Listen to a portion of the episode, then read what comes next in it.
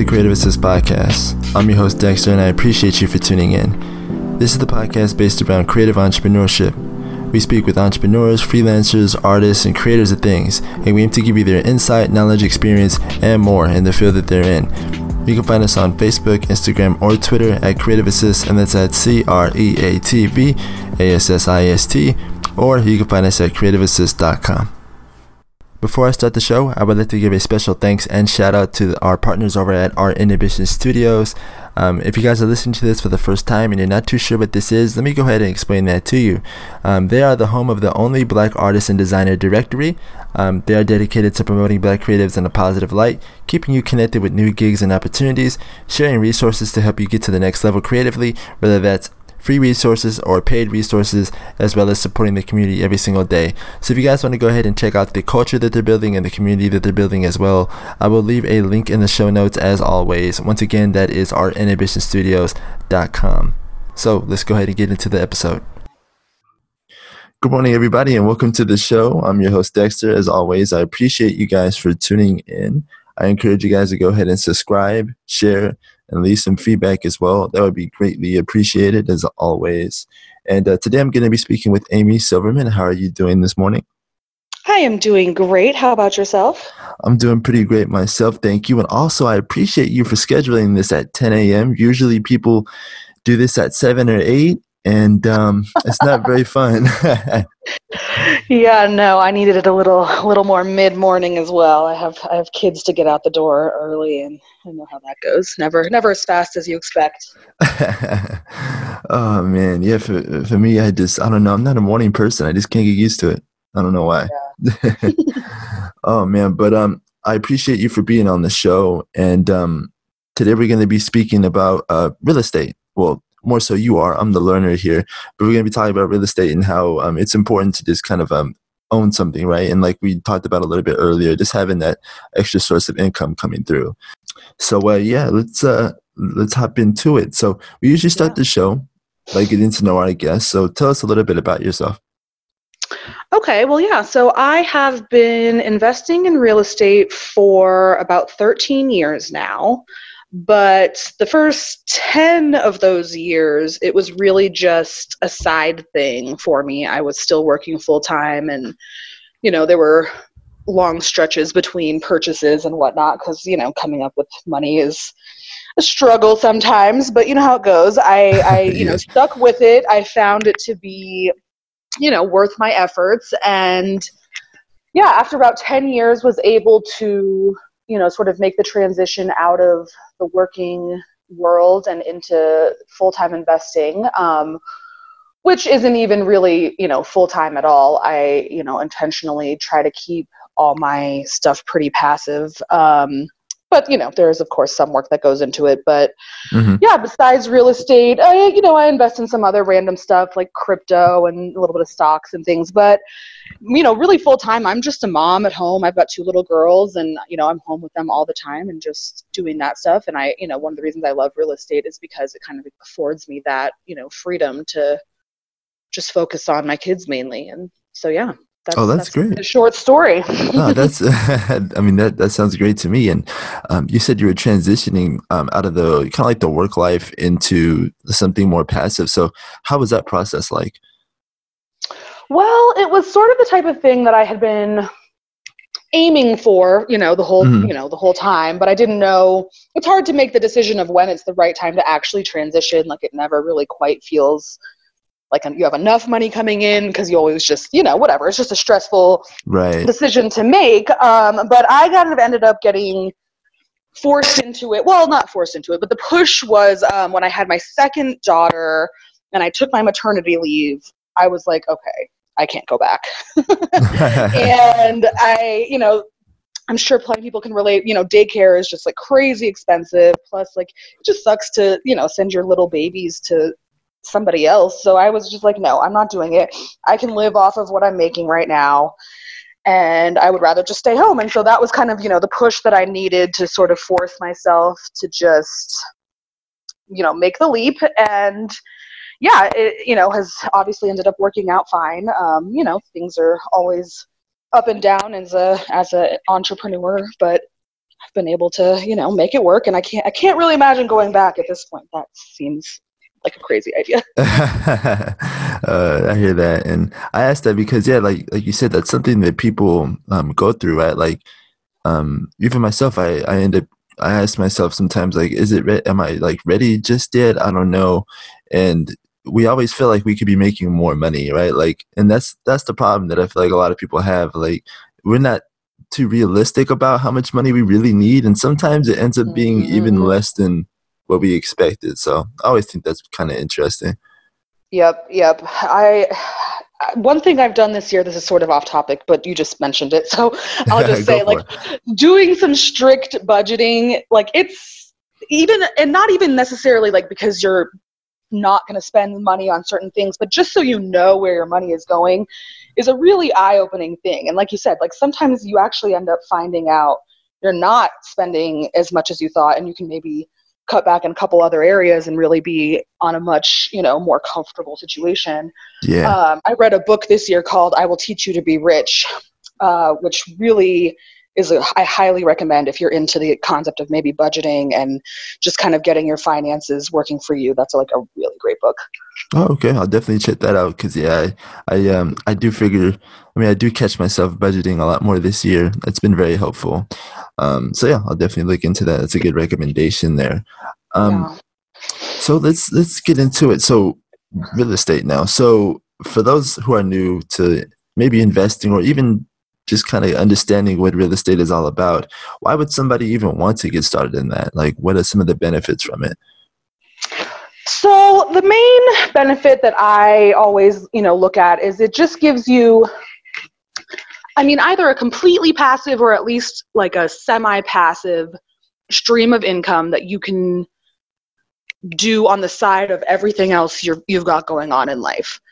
It's the type of thing where, I mean, yes, you're going to need to put like some time and money into it in the acquisition process, but you can generally, you know, find time to kind of fit that in within all your other stuff. And then once you actually buy something and have it rented out and cash flowing, you know, at that point it should be, you know, a very low maintenance situation that's, you know, bringing you a, you know, consistent money that you can then, you know, maybe feel a little bit more comfortable taking risks in other areas of your life because you kind of have this steady, you know, asset that's, and, you know, another, you know, amazing part of it is it should be bringing in, you know, your money monthly, but also appreciating at the same time. So, you know, at the end of the day, you've really made money on it kind of in two different ways. And yeah, like I said, it can just kind of happen in the background while you still focus on whatever it is, even if it's just, you know, your normal day job that you're trying to get out of, you still have to focus on it, whether you like it or not. So,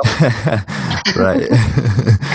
I see. So is it a misconception that it takes a lot of money to start, or is that like a real thing? Well, I mean, it does take some money to start for sure. And I guess, you know, everyone's definition of a lot is a little bit different. True. So, you know, no, you're not going to be able to do it with like a few $100 or something like that. But, you know, there's a decent chance that you could get something done under 10 grand, I would say, you know, depending on the market you're in. I mean, I know you personally are out in California, so that's probably not quite realistic, but in a, you know, in a lot of parts of the country, it would be, as a down payment, obviously not as a, you know, full purchase price, but just as a down payment. And you know, a big thing is just making sure your credit is really solid going into it. You know, that's definitely one factor that's kind of a non-negotiable. But, you know, credit can be fixed. Even if you have bad credit, like, just focus on fixing it. And, you know, you in a year, you can make a lot of progress on that kind of thing. But yeah, you know, you're going to have to save some money and be kind of aggressive about it.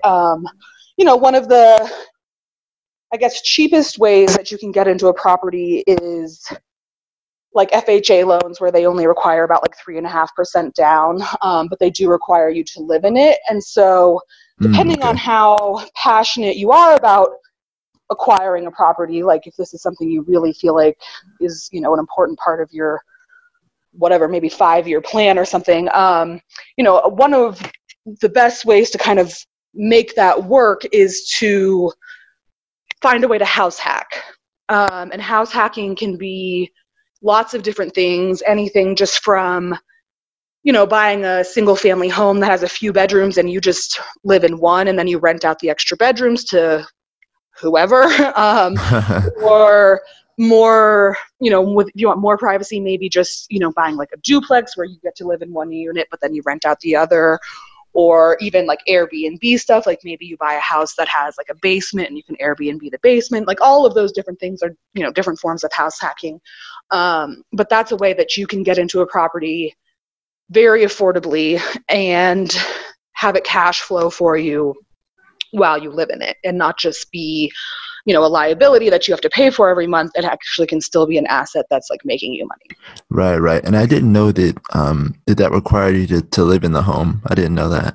Yes. That's and it's only for a year. So, okay, you know, if you're already kind of in that mode where you're renting and you're moving every year or two anyway, that's, if that's sort of your norm, right, then it could also make sense to just buy something that you like, live in it for that year, and then just plan on moving out and renting it from then on. You know, that can still be an easy process, really.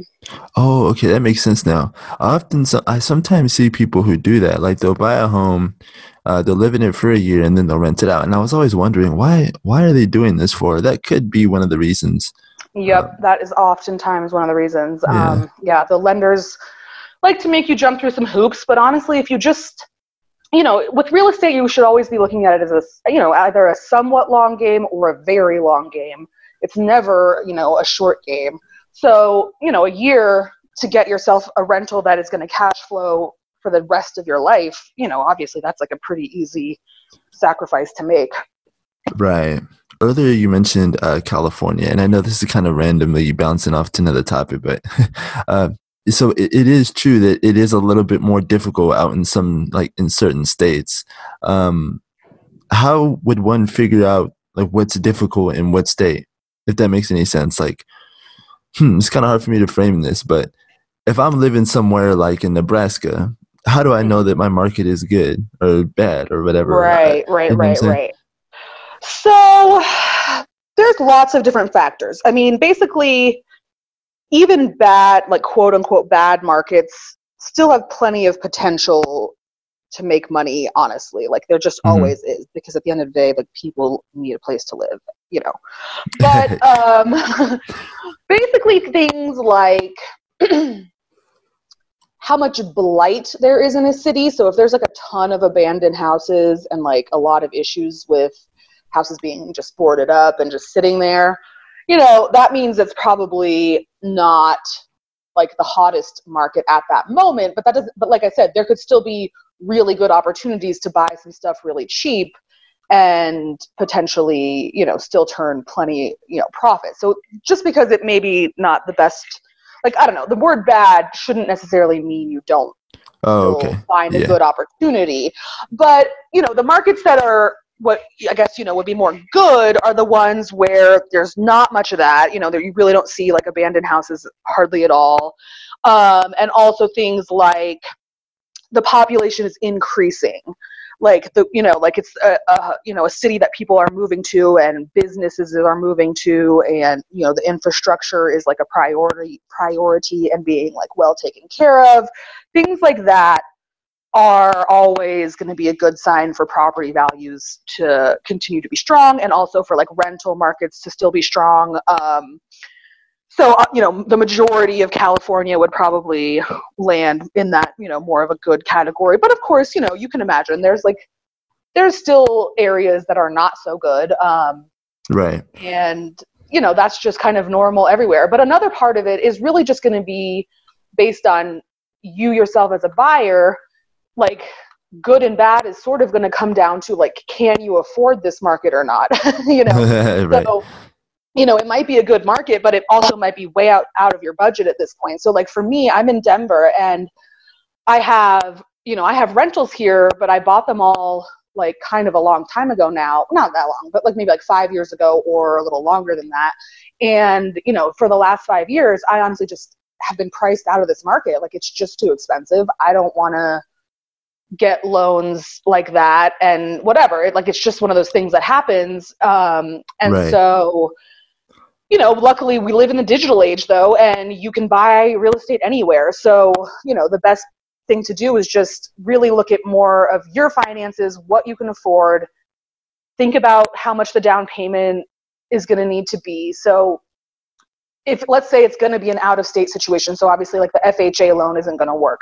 Right. So if you're going to be just buying something as an investment property out of state, you should be ballparking that you're going to need to put 20% down. That's what I would always estimate. And then always, you know, you're going to need to have a little bit more than that just because there's always going to be more expenses. Like you're going to have to pay for an inspection and an appraisal and, you know what I mean? Like whatever, but just like ballpark of like 20% down. And then you can kind of, you know, like reverse engineer from there to figure out what that means you can afford. And, you know, and then you kind of have to narrow down some markets where that's a realistic ballpark. Right. But, you know, there really are markets out here where you can buy nice, I mean, well, not maybe nice, but at least like good enough that you could rent properties, you know, for 50 grand or less. Like that exists. So everyone should feel like, you know, if they wanted to, there is real estate out there that you can afford, like definitely. But yeah, no, that makes a whole lot of sense. And as far as like, you know, FHA loans and other loans, are there any other realistic loans that someone would get started at? Like, have you seen anyone as a beginner besides that type of loan get into any other types, if that makes any sense? Yeah, definitely. I mean, I don't remember exactly what I have a loan that I got pretty early in my, you know, investing stages. It was basically like the second property I had bought, but it was the first one that I had bought that was just like a pure investment.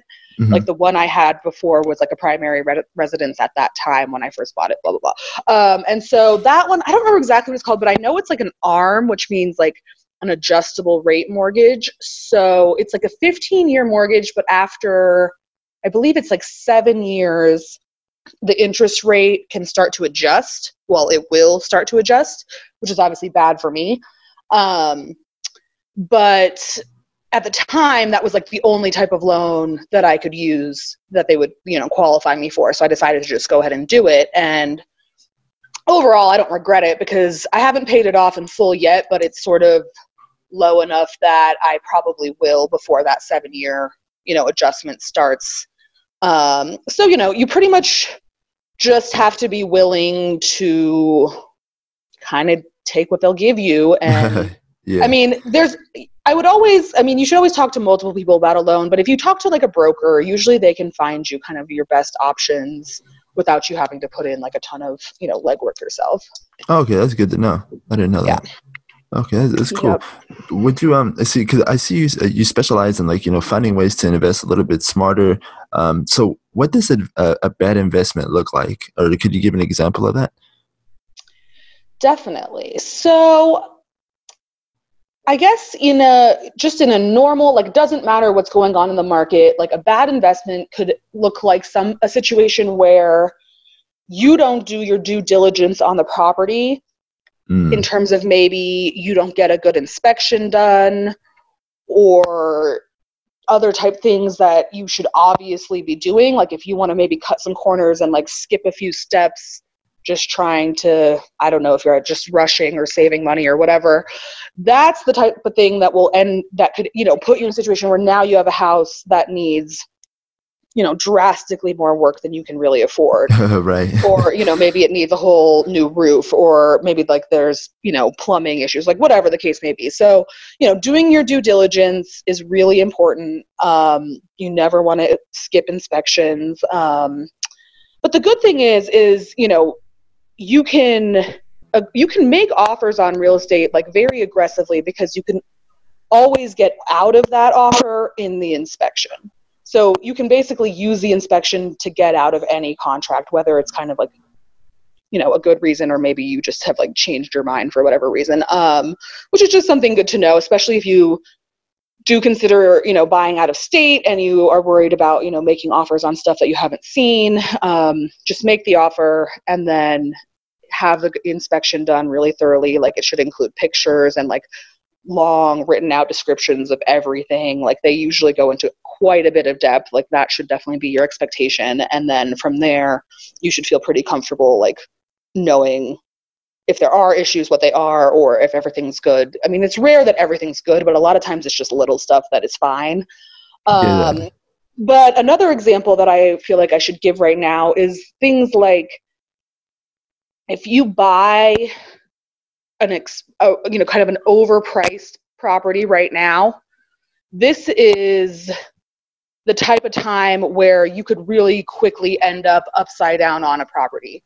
So I personally think, we're kind of already going into a market crash, but I'll, caveat that by saying some cities aren't going to be hit as hard as others. Some might not even be hit at all. But at the end of the day, I do think some cities are already getting hit. And so it's the type of time where if you were to buy something that was overpriced in a year, it might be worth half that, literally. Oh man. Yeah.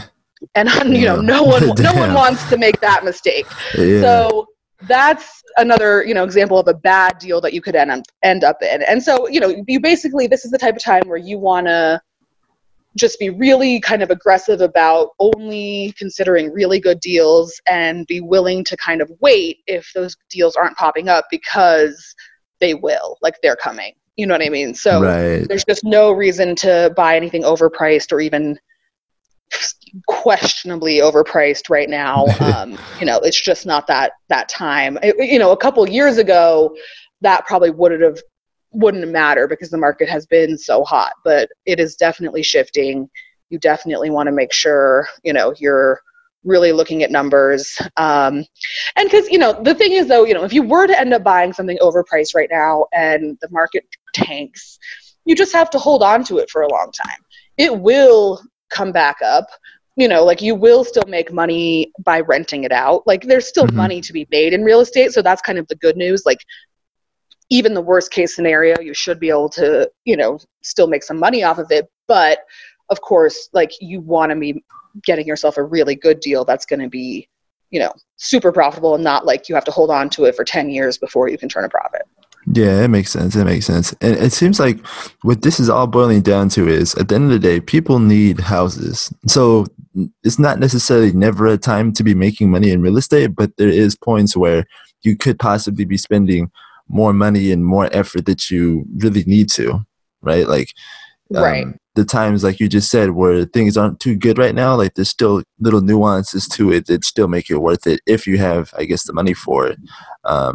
Nonetheless, I would assume that right now is just the time to learn, the time to build up credit and things like that, right?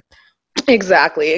And start watching either your local market, if you feel like maybe you're interested in investing in your local market, or if you feel like you probably don't like your market, then maybe, this is a good time to just start exploring other areas and trying to maybe narrow down, I don't know, your top 3, maybe your top 5. It doesn't matter. It's up to you. You don't need to make it anything, stressful, but it's a good idea to just sort of keep an eye on certain cities so that you start having a really good idea of what normal prices look like.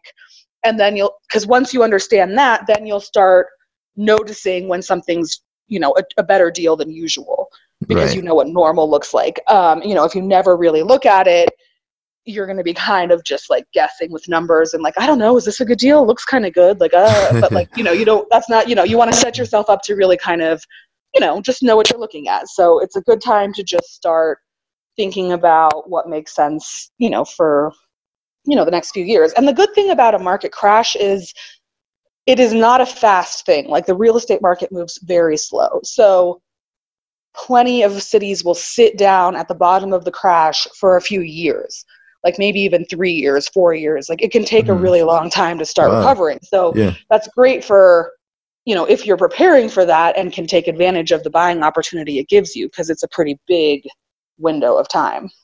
Right. Yeah. Wow. That's crazy. 3 years. Huh. That's a while. Yeah. Yeah, exactly. So but plenty of opportunity for anyone interested. Right. But this wouldn't be a good time to maybe do something like wholesaling, right? It must be terrible right now. It's probably a tough time to start wholesaling. If you're already an established wholesaler, hopefully you have some solid buyers who you can kind of count on and things are going to get by. But yeah, if you wanted to start wholesaling, this is probably a pretty tricky time, just because I think buyers are sort of cooling down a little bit, knowing the market is shifting, they're going to only want to take like the absolute best deals, which are probably going to leave you, the wholesaler, with like really narrow profit margins, which of course, you know, some profit's better than none, but you know, ultimately, like if you're going to be working really hard to get a deal, you want to make decent money off of it. You don't want to be getting just like the bare minimum.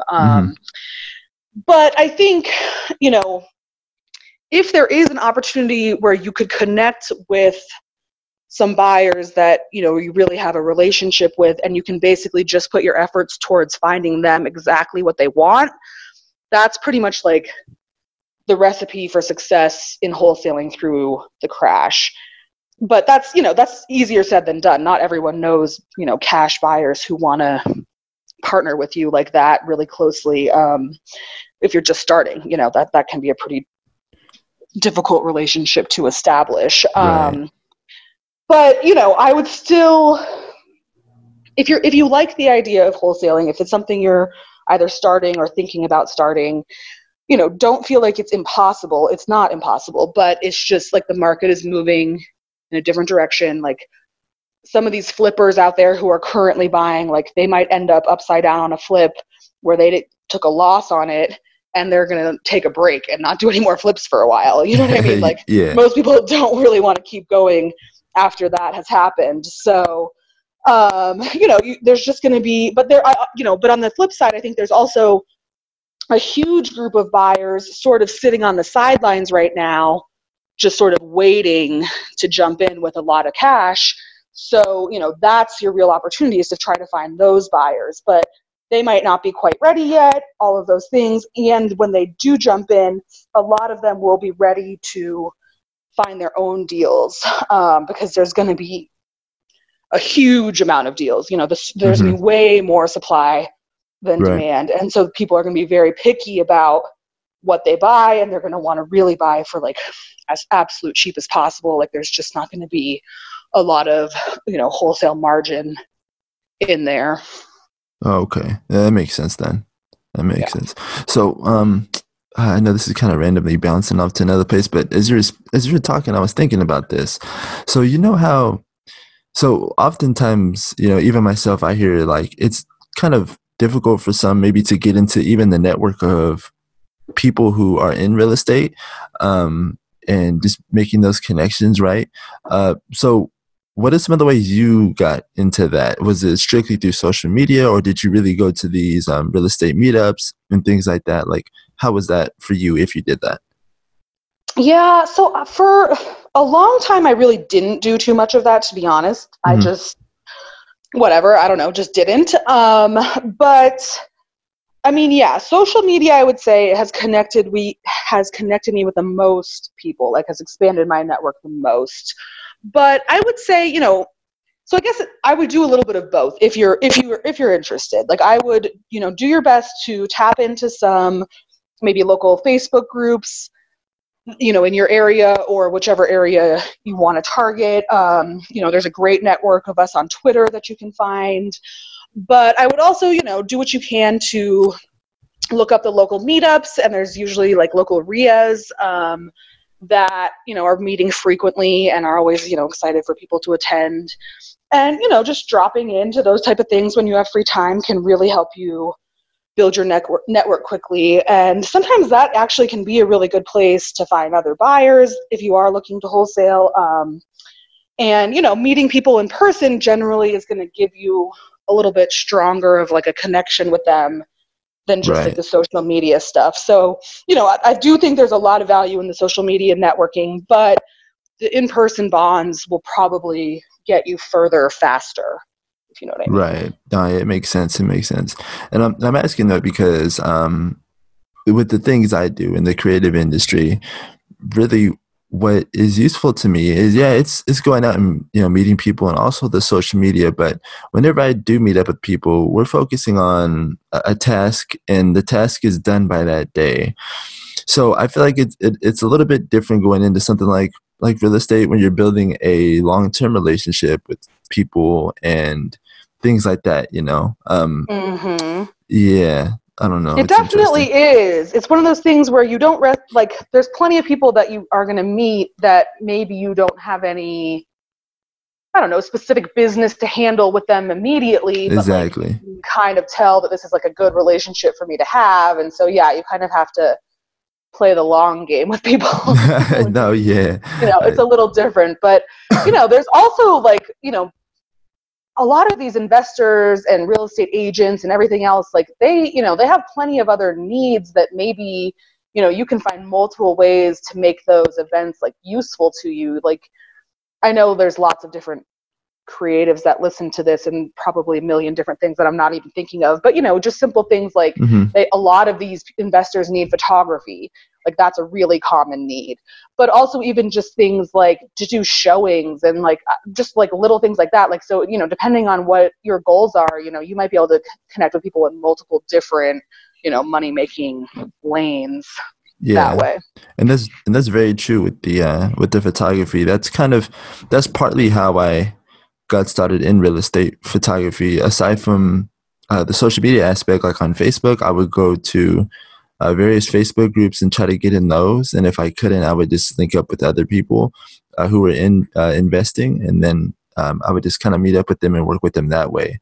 So that is a really good resource there. And then when I got started in that, I just met various people along the way who, like, you know, of course we're all kind of like with the same goal. So I don't know. It just helps. It just helps to meet people, even if, like you said, even if you don't really have something to do with them that day. It just, I don't know. It's just a really interesting like way to go about relationships and things like that. But yeah, social media has definitely crazy. Like the connections that you can make. And I just mentioned this on my last episode, but use it as a tool, right? Like, you know, I'm going to keep saying this over and over again, but really like, because we don't know how long this social media stuff is really going to last. So get involved in these communities and stuff, because yeah, I mean, why not take advantage of them?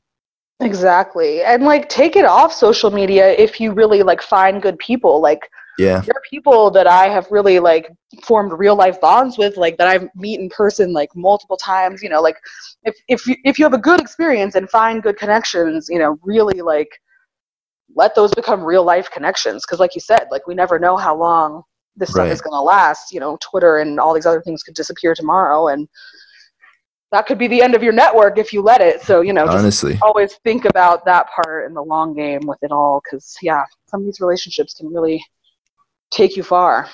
Mm-hmm. Yeah, I agree. Let me see here. And by the way, if I'm not talking, I'm really just soaking up the knowledge.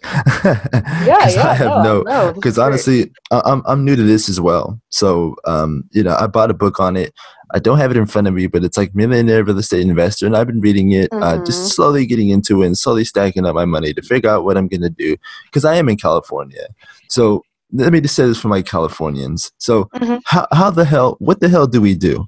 Because that's one thing right now that's like, all right, well, I'm going to start. And then I mentioned it to somebody, and this, of course, could be an insecurity of theirs, but they tell me, hey, it's impossible. What, you're not going to get away with this shit, man. What are you doing? So is this true? What the hell? No, I mean, of course it's not true, because like, look how many people are doing it. I mean, every house you see is owned by someone, you know, I mean, whether it's the person who's living in it or not. So, I mean, I guess it just sort of, it's also like case by case, but if you, you know, I guess it's like, if you really want to invest in California, I think you can, you know, but you have to be sort of in that mindset of, you know, you're probably going to have to kind of aggressively save for a while to come up with enough, you know, for a down payment. Right. But things, you know, you can really, I mean, you know, the rental market is really solid, really strong. Like, you know, you would probably never have issues with vacancies, or, you know, you can always have like annoying tenants, but you probably wouldn't have like any like horrific tenants, because in strong rental markets like those, people understand, like, if I get evicted, like, I'm never going to, you know, have a place to live here ever again. No, it's true.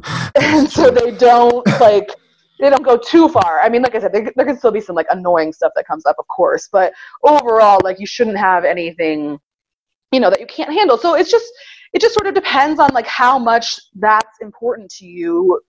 And, you know, another thing you can do is also just, you know, explore maybe more of, like, Eastern California, like, you know, there's parts of the state that are at least like a little bit more within like reason budget wise for people. But yeah, I mean, if you're trying to, you know, stay in those coastal cities, I mean, it's going to take a lot of money. It just is. Yeah, it just is. Yeah.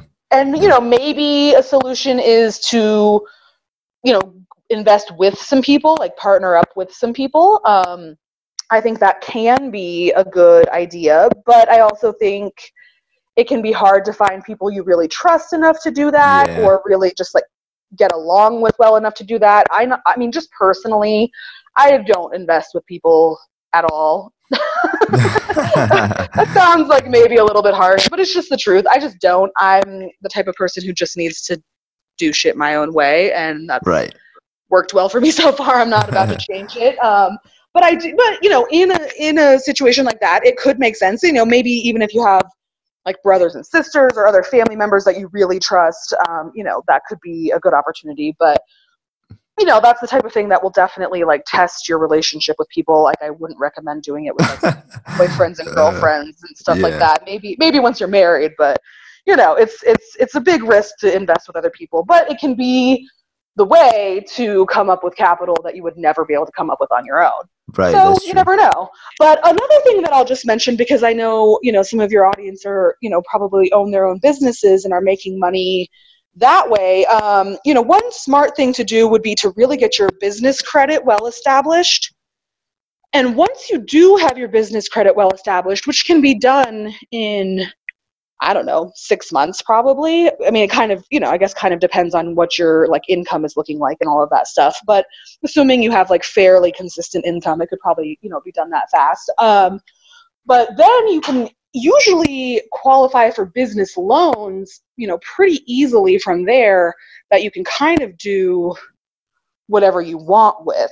So depending on your risk tolerance and all the other things you kind of have going on in your life, you know, maybe it could make sense to use a business loan to get into some real estate investing.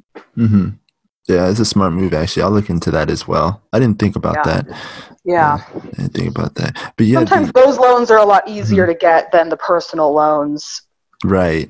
Yeah. I noticed personal loans are kind of tough, especially if credit isn't like the best, but it's good. You know, sometimes even like good credit doesn't get you in some of these personal loans. So. Exactly. And I think the lending is honestly just going to get tighter as the market shifts. So that might, you know, get harder. And if you have untraditional income, like if you don't have a normal W-2, you're like definitely not getting a personal loan.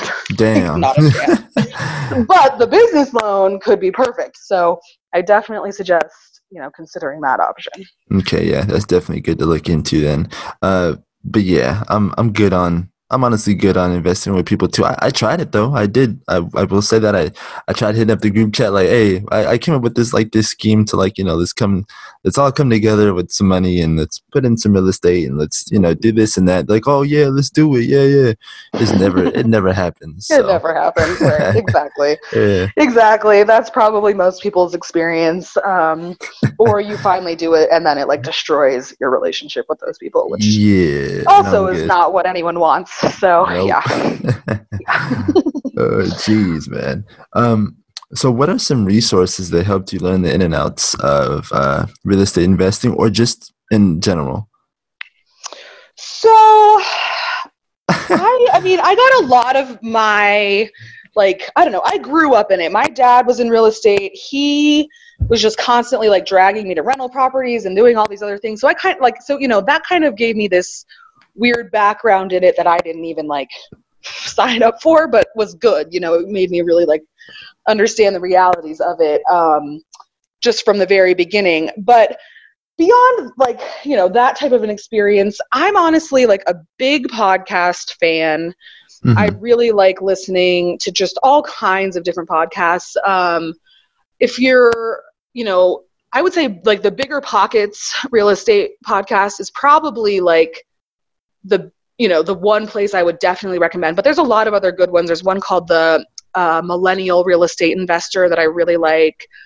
And, you know, and a whole bunch of others, the more, the better type of a thing. The only thing that can get annoying is like you hear so many good ideas that you want to like try them all. And like, that's definitely like my issue. I'm like, oh my God, I want to do that one and that one and that one. And you can't. And that's one thing with real estate is it's once you really start getting into it, like you realize how broad it is and how many millions of different lanes there are within it. And sometimes that can make it hard to pick a lane. Mm-hmm. And so, with all the content that's out there, don't let it take you to the point where now you're like too scattered and distracted to narrow in. But right. I really, Bigger Pockets is like a really, really good free resource. But another thing that really helped me a lot was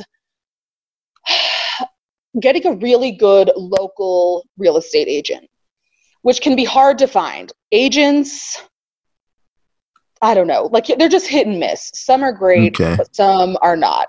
And so that's one thing to really be kind of like picky about, like really try to find an agent that works hard for you and that you like, personality wise, mm-hmm, because that is going to change everything.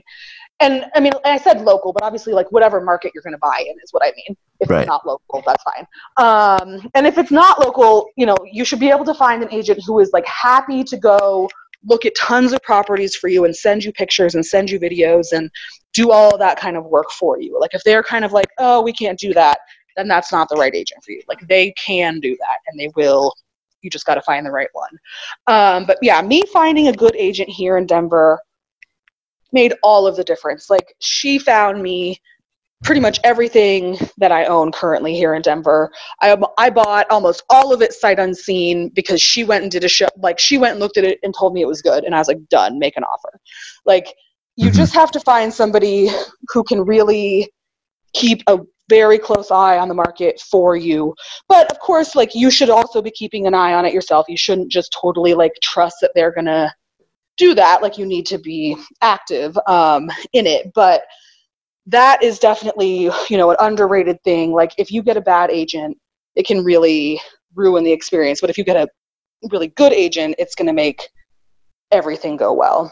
Right. That makes sense. And that kind of reminds me of a YouTube video I watched before on, what was it? I think it was something like, it was random. Oh, it was something like buying a house with zero down. And I didn't watch it just for that, but I was just interested to see how to do it. And it was, the process looked like FHA loan. And then from there, they said, let the agent work for you. And I had no idea that there was even a bad agent out here. I thought they were all, you know what I'm saying? Right. It's kind of an interesting thing to just find out like, oh, damn, well, now you have to really do some research on the people who you want to trust. And, I don't know. That's just kind of interesting. Yeah. It's annoying because you don't want to put a ton of time into like meeting with all these agents, but it's just one of those things where like, you got to have one who's actually going to do the work. Cause the thing is, they don't get paid until the actual property closes. Like they get paid on commission. So all that work they do ahead of time, it's possible they're going to end up doing that for free if you guys don't close. Yeah. So that's why a lot of them aren't that, they just don't want to put in that much effort, but there are good ones out there that'll really do it. And, they will be happy to just, answer a million of your questions, and they should know all the local details really well. Like things like, just paying attention to like, what's the good school zones and like, where are they building the new bus routes? And like, I don't know, you know what I mean? Just like all those weird little local things that are kind of important. Like, they should be able to kind of keep you informed on without you necessarily needing to, read every single article that comes out and all of that stuff. Right, right. That makes sense. And that's good to know too, those podcasts, because I'm a huge fan of podcasts. So either that or YouTube is where I kind of get a lot of my info. So yeah. And I mean, real estate YouTube is just... it's a lot of clickbait. I mean, as is all of YouTube, of course. Mm-hmm. But, if you can, of course, find good content on YouTube, like really good content. But you just kind of have to get past all the people trying to just sell you their course and sell you their bullshit. And that can be frustrating, Yeah, no. And with that exact video I just said I watched, it of course led to a sales funnel. And I was like, all right, well, let me turn this off now because I learned absolutely nothing. I learned like two steps, and then you just kind of funneled me into a whole little like process, and I'm cool. So yeah. I agree. I mean, take the good stuff, but there's a lot of crap you have to sift through. Yeah, so, you know, finding good podcasts, I feel like gets you through some of the bullshit faster. Right. A lot of it is just stunting on YouTube. Like YouTube is like the stunt, you know. Exactly. That's comedy. Exactly. Not a big fan. But what was I going to say? Oh, yeah, so I know real estate is, you know, intimidating to a lot of people. So what would you say to the people who are like on and off the fence about it constantly, you know, like where would you, I don't know. I would say, no, go ahead. Finish. No, because I know that there's just a lot of misconceptions. And I feel like it took me a while to really learn the, like, I guess the truth or just like the right knowledge about it to even feel comfortable enough to save up somewhere and to know like my next steps, you know? And I feel like there's just a lot of info to cut through. So I don't know. And there is. I mean, that is definitely, I think, a major issue that people just get a little too overwhelmed by all the different things and how to do them. And it's just a lot.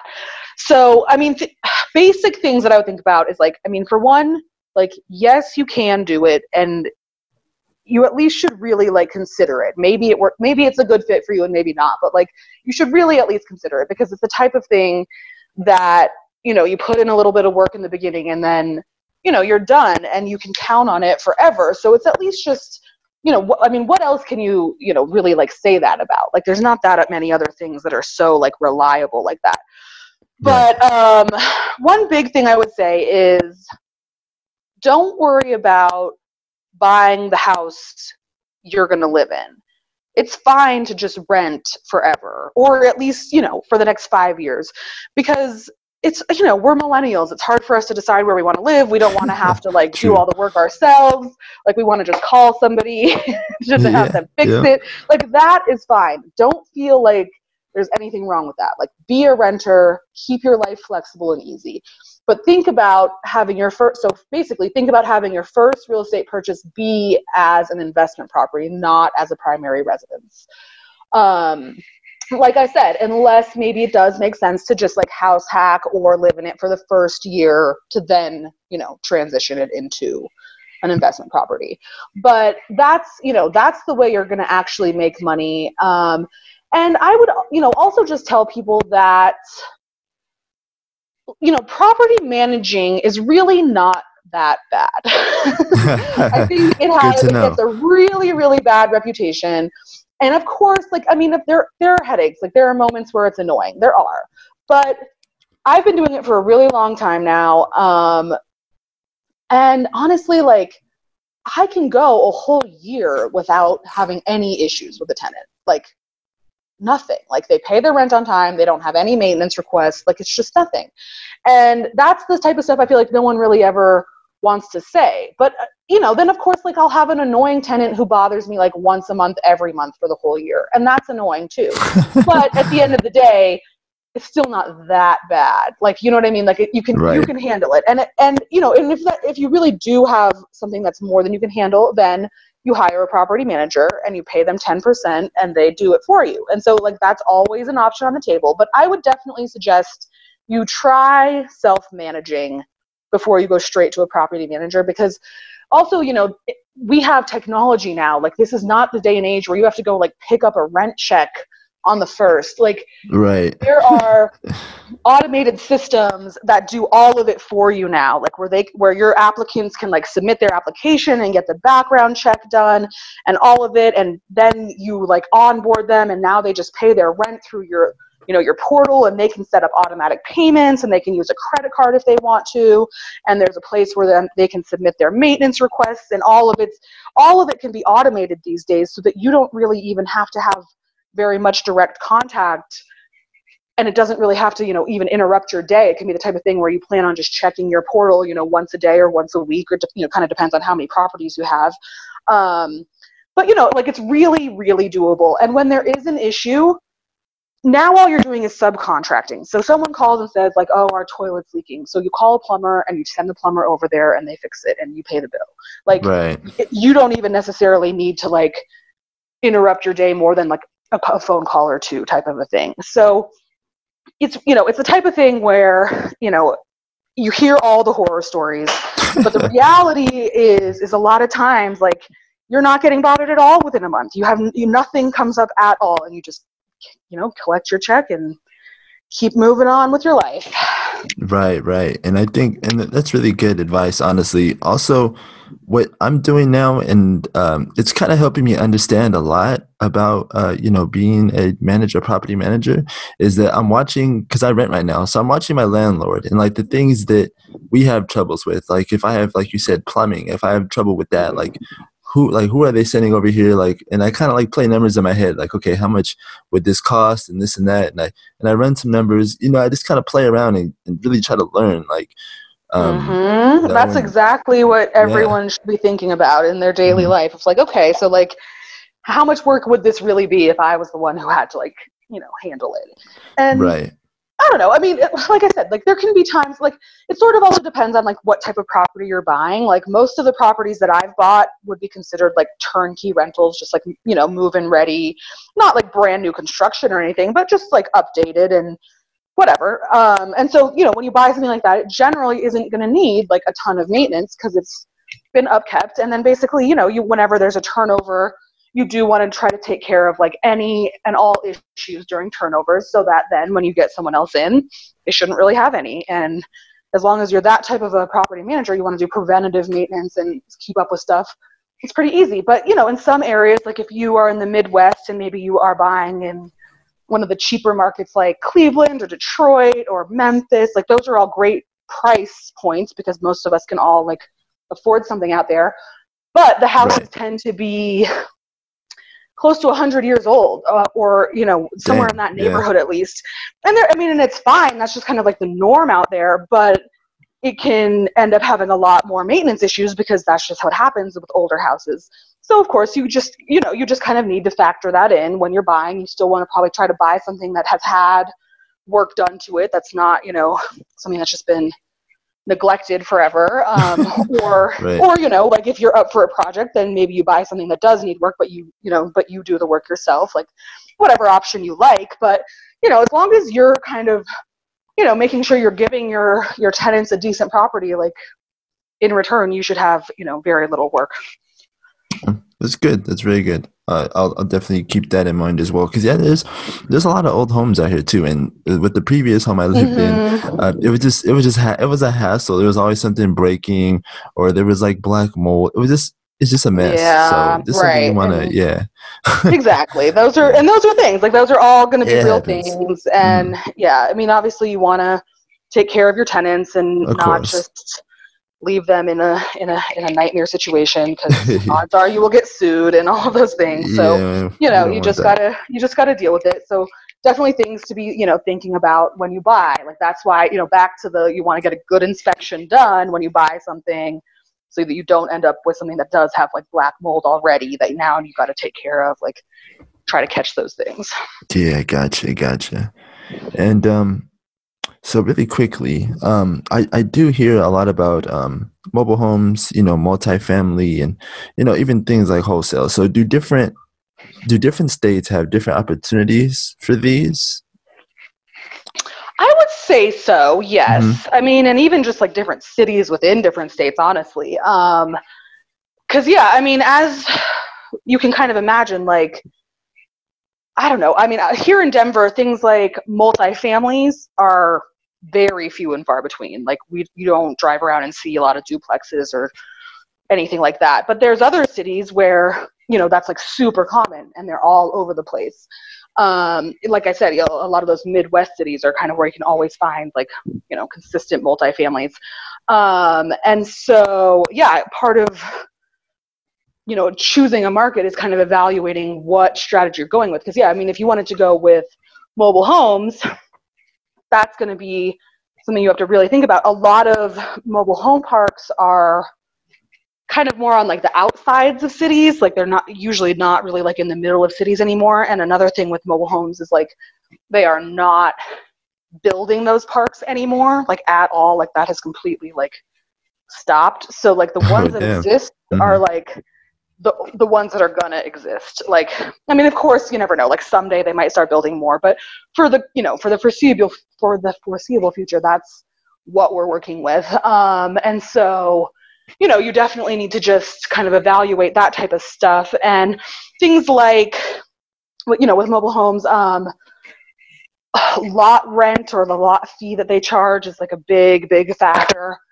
So, you know, if you have to make sure, you know, the profit margin accounts for that lot fee. Cause I know, you know, here in Denver, a lot fee for a mobile home might be $800 a month or something crazy like that. Whereas, you know, if you go out into like the middle of Oklahoma or something, it's probably, I don't know, $300 or maybe even less than that, you know? So you just, those are all like really things that vary greatly. And you need to really be looking at closely when you're, you know, evaluating a market. And same with wholesaling, like technically, of course you can wholesale anywhere and people pretty much do wholesale every single city, even, you know, LA and New York and like the high end markets. But, you know, it can be, you know, pretty hard to get to break into, you know, a new market, or I mean, a higher end market like that. Like that's, you know, going to be really competitive, you should assume. Whereas, you know, there might be the cities that have a lot of, already have a lot of blight with a lot of abandoned homes and stuff like that, it'd be pretty easy. No, I mean, I don't think wholesaling is easy. Let me just say that. I think wholesaling is actually quite hard, and I think it takes a ton of time.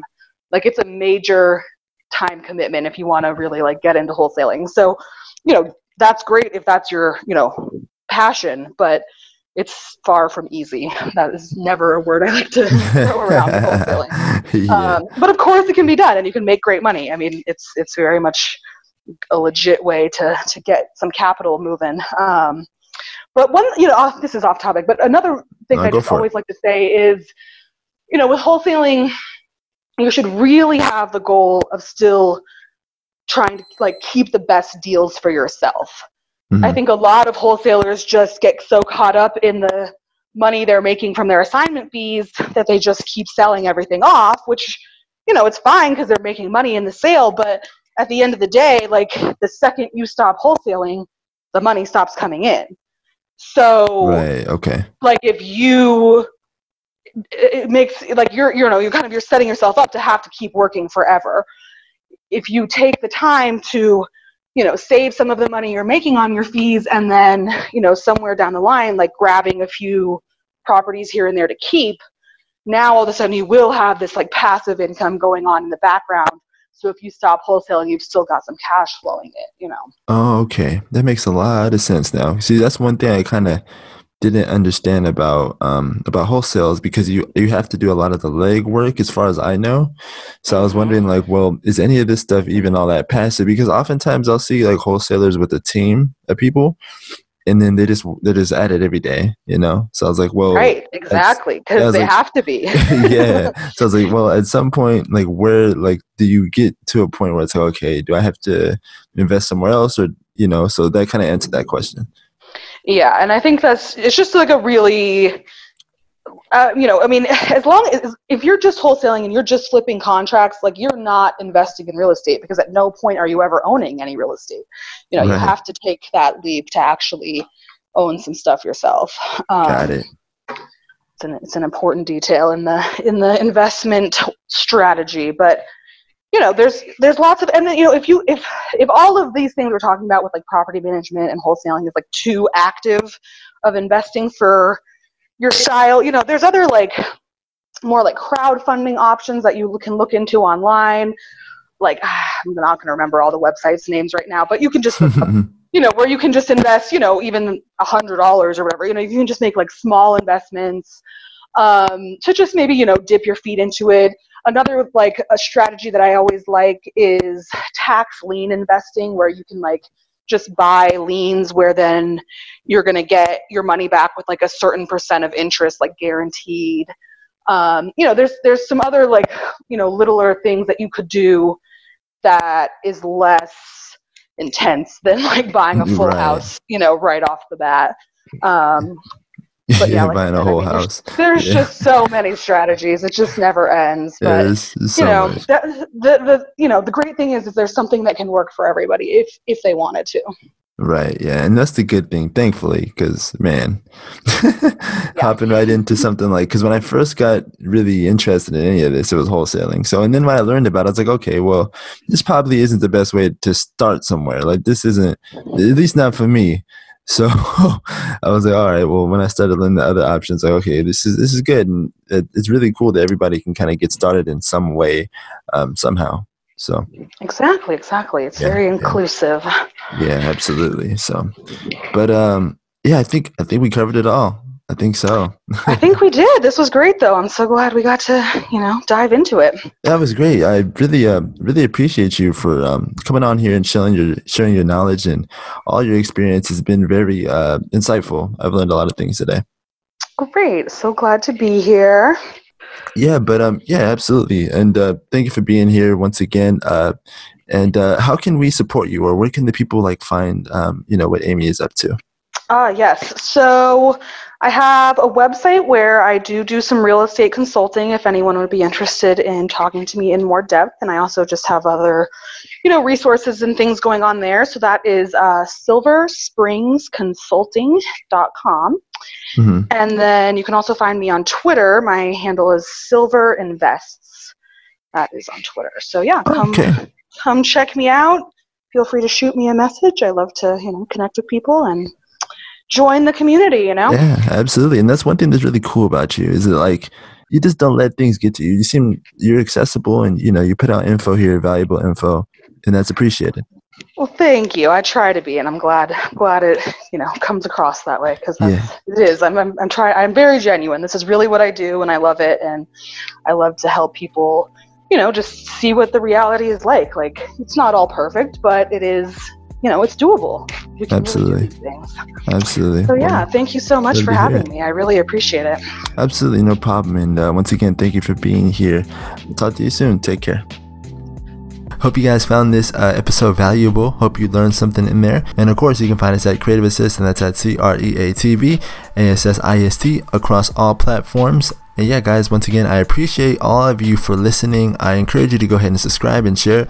Leave some feedback as well. And that'll do it for this episode of the Creative Assist Podcast. Until next time, take care.